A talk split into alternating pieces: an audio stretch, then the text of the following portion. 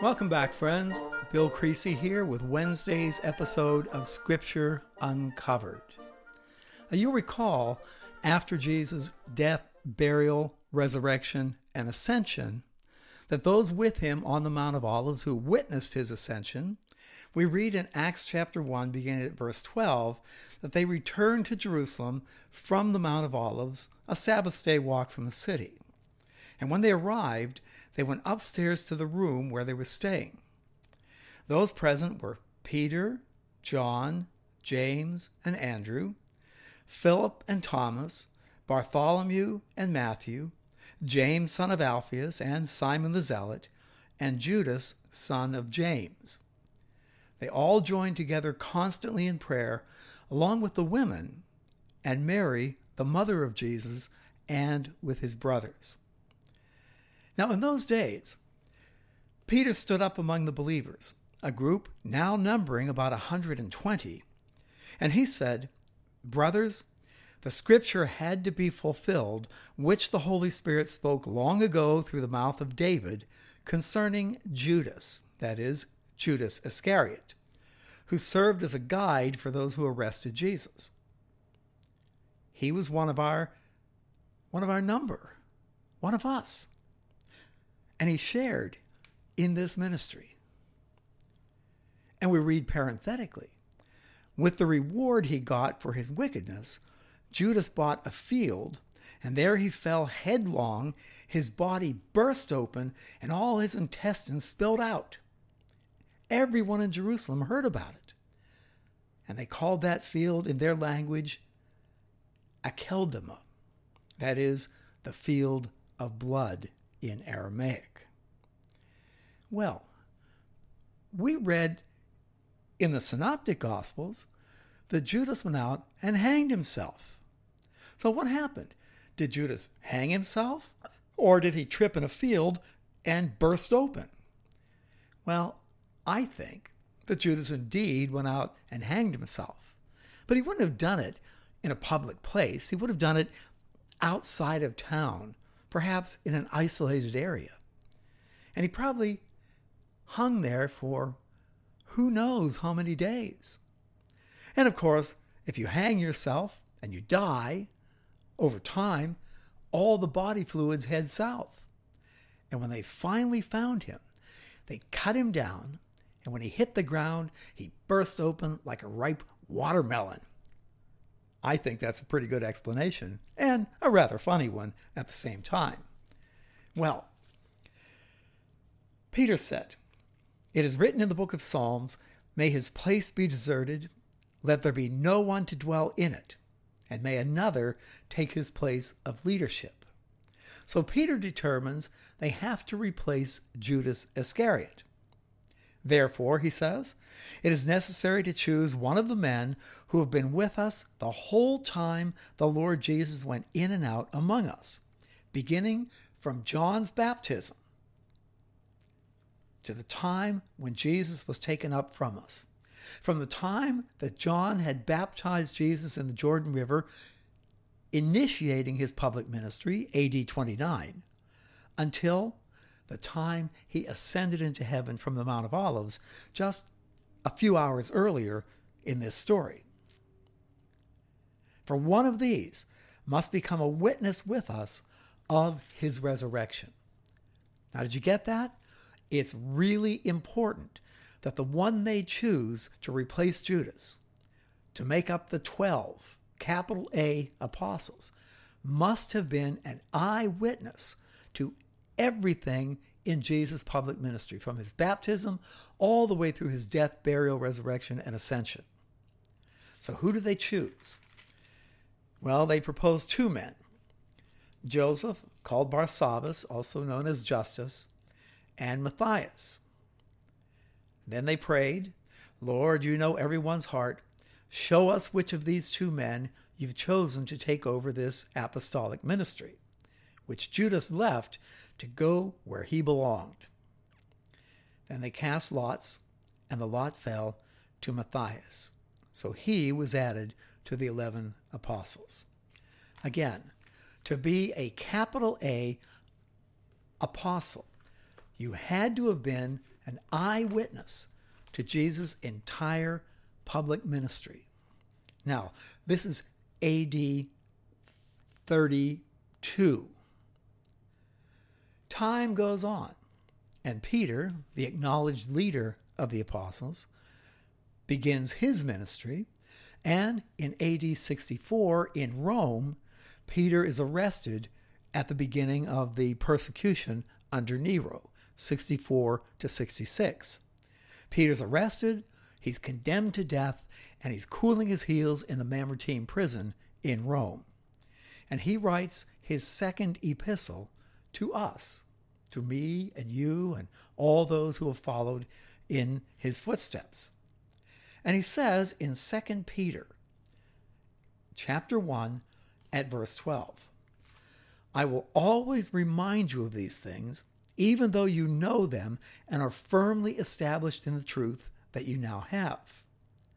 I think it is right to refresh your memory as long as I live in the tent of this body, because I know that I will soon put it aside, as our Lord Jesus Christ has made clear to me. The death sentence has been signed, the date has been set. Peter will be crucified. He knows it, and he's okay with it. But until that happens, I will make every effort to see that after my departure, you will always be able to remember these things. And then he says something very, very important. We, the capital A apostles, we, the many thousands of disciples that followed Jesus during his public ministry, and all those people afterward, thanks to Peter, Paul, and the other apostles getting the gospel out to the Roman world. He says, We, the capital A apostles, did not follow cleverly invented stories when we told you about the power and coming of our Lord Jesus Christ. We were eyewitnesses of his majesty. For he received honor and glory from God the Father when a voice came to him from the majestic glory, saying, At the Mount of Transfiguration, This is my Son whom I love, with him I am well pleased. We ourselves heard this voice, Peter, James, and John, who were with him on the Mount of Transfiguration. We heard this voice that came from heaven when we were with him on the sacred mountain. And we have the word of the prophets, made more certain, and you will do well to pay attention to it as to a light, shining in a dark place until the day dawns and the morning star rises in your hearts. But above all, most important, you must understand that no prophecy of Scripture came about by the prophet's own interpretation no prophet who was writing in Old Testament times, none of the apostles who speak to us. None did this on their own. Peter says emphatically, for prophecy, the Word of God, never had its origin in the will of man, but men spoke from God as they were carried along by the Holy Spirit. As they were carried along by the Holy Spirit. The Greek word is baromenoi, and it pictures the wind billowing the sail on a boat. And what better imagery for Peter, the fisherman? When you put the sail up and the wind catches in the sail, the boat moves. The master sailor at the tiller guides it. So, prophecy or the writing of Scripture or the speaking of the Word of God is a combination of the skill, talent, and ability of the master sailor at the tiller guiding the ship and the Holy Spirit, the breath of God in the sails. I think that's a perfect image for the inspiration of Scripture. But I make the point of being an eyewitness because it brings up to me something very puzzling. Why would Judas Iscariot betray Jesus? He was there. Peter told us in Acts when they were going to replace him, he was with them from the beginning, from Jesus' baptism by John the Baptist, all through his public teaching, all the way up to his death, burial, and in Judas's case, he didn't see the resurrection, but he was there for the entire active ministry up to that point. He, like Peter and the other capital A apostles, was an eyewitness. So, how could he betray Jesus? It's puzzled me forever. So, what do we really know about Judas?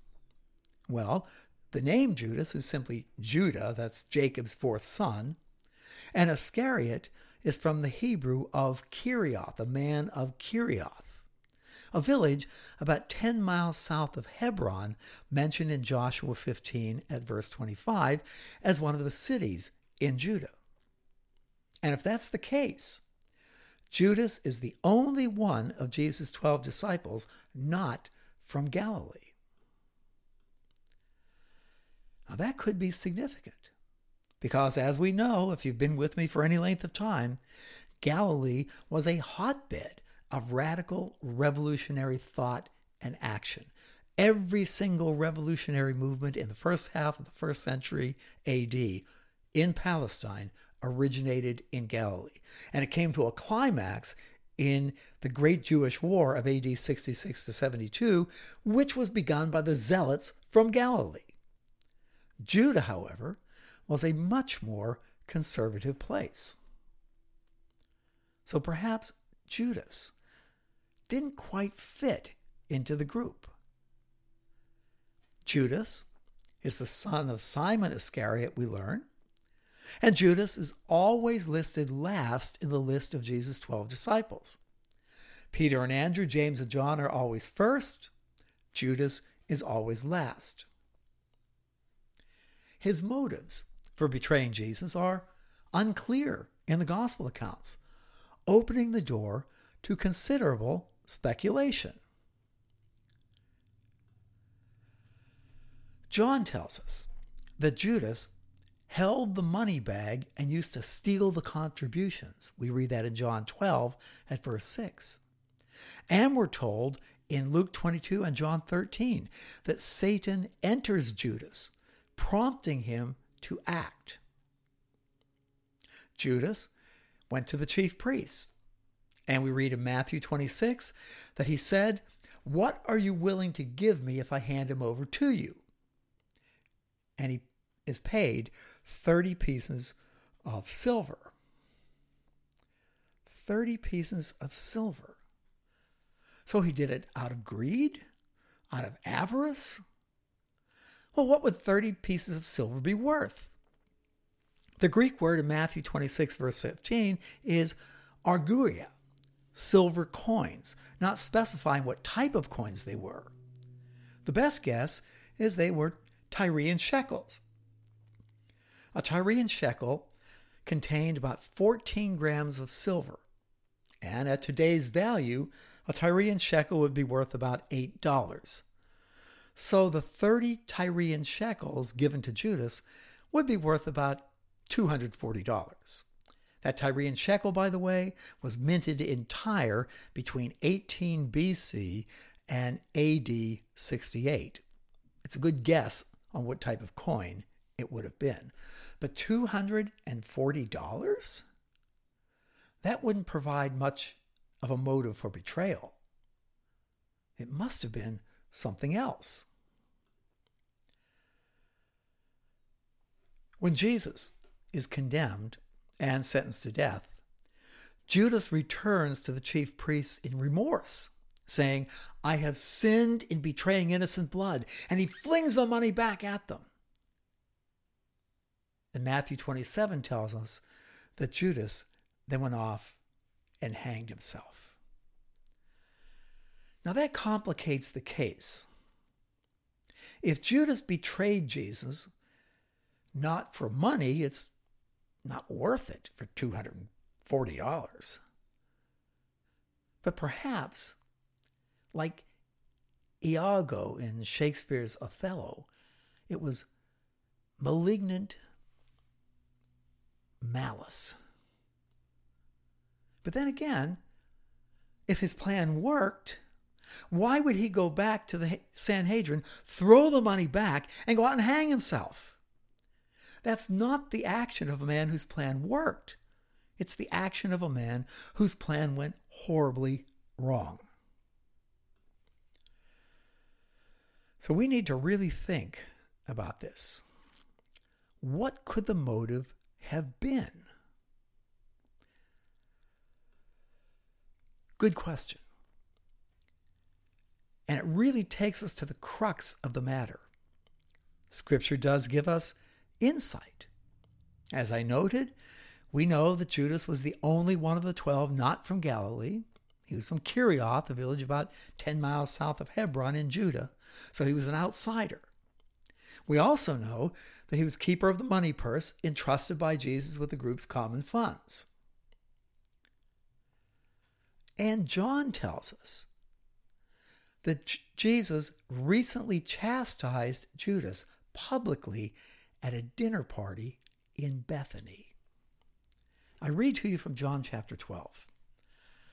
Six days before Passover, Jesus came to Bethany, where Lazarus was, whom Jesus had raised from the dead. They gave a dinner party for him there, and Martha served, as usual, while Lazarus was one of those reclining at the table with him. Mary, the sister of Martha, took a liter of costly perfumed oil made from genuine aromatic nard and anointed the feet of Jesus and dried them with her hair.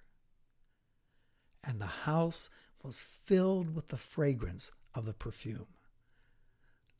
I love that phrase. Only John, who was there, remembered that.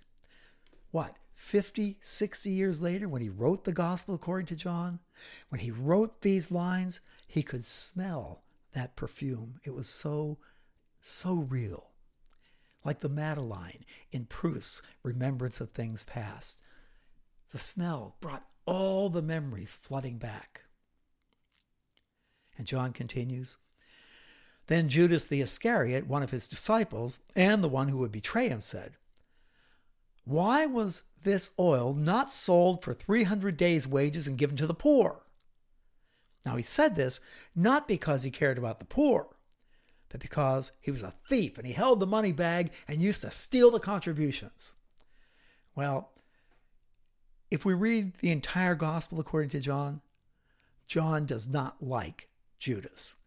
So I think we have to take that phrase with a grain of salt. He's to steal the money from the money bag.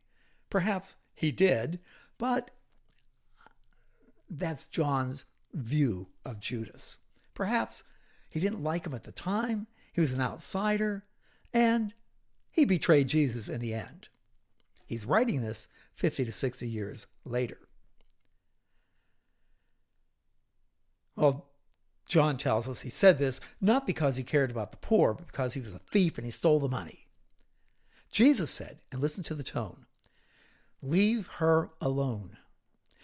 Let her keep this for the day of my burial. You always have the poor with you, but you do not always have me with you. Now, perhaps that's the motive. Maybe Judas felt humiliated and stung by Jesus' public rebuke. Judas's anger prompting him to betray the Lord. That might be understandable. But you know, it's very difficult to discern someone's motives, even in the best of circumstances. And with Judas, it's even more difficult.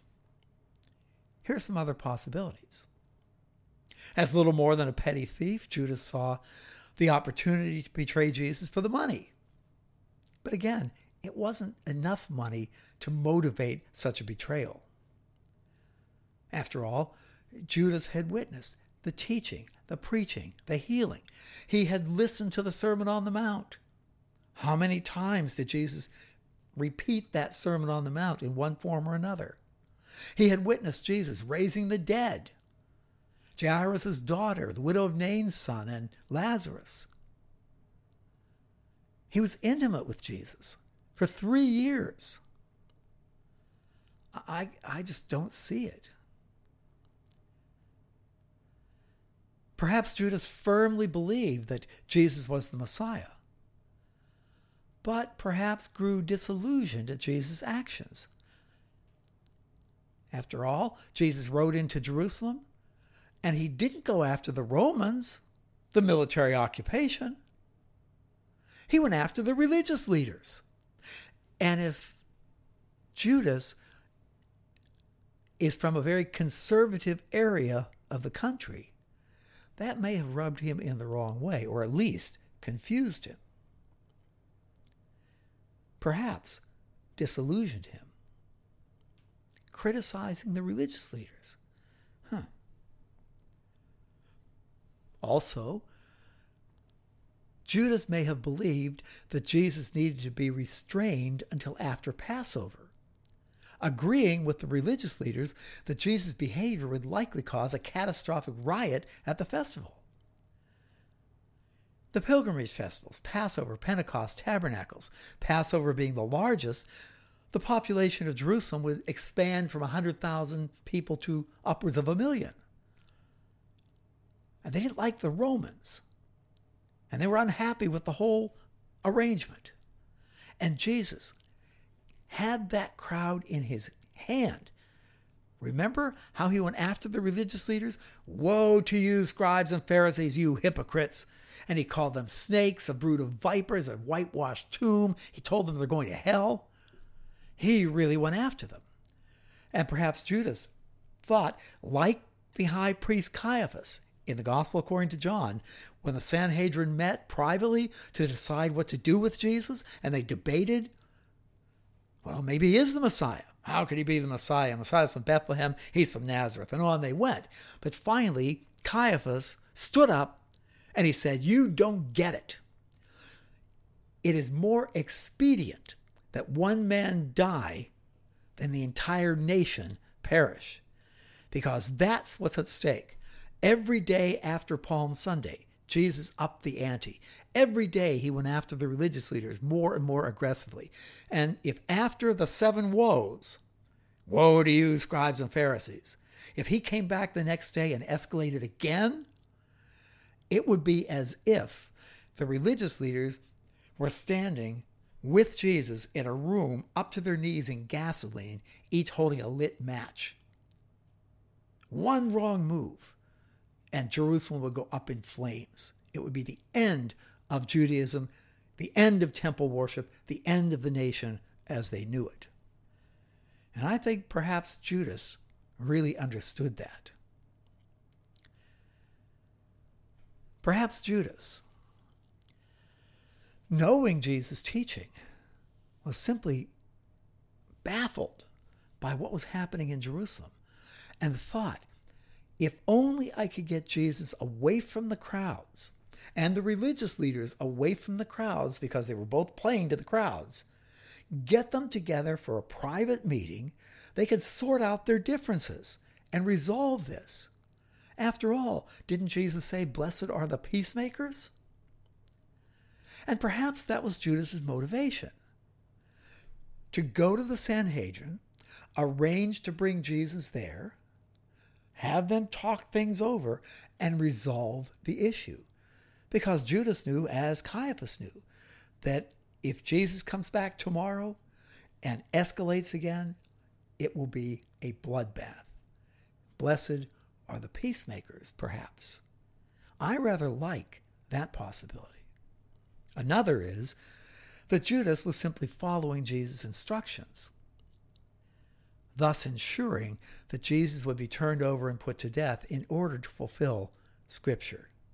He said after the Mount of Transfiguration, We're going to Jerusalem. I'll be arrested, tried, crucified, buried, and raised on the third day.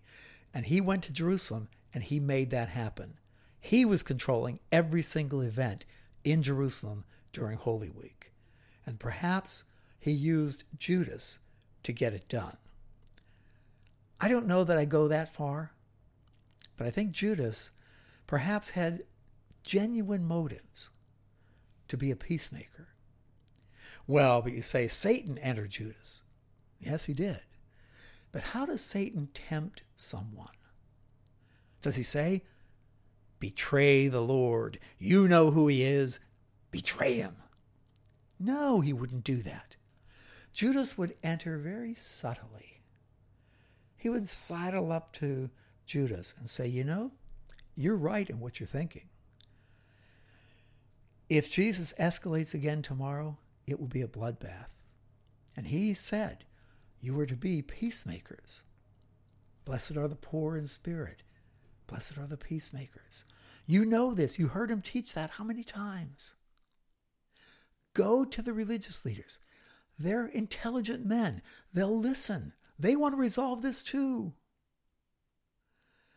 And I think that is a really good possibility. But it all turns bad.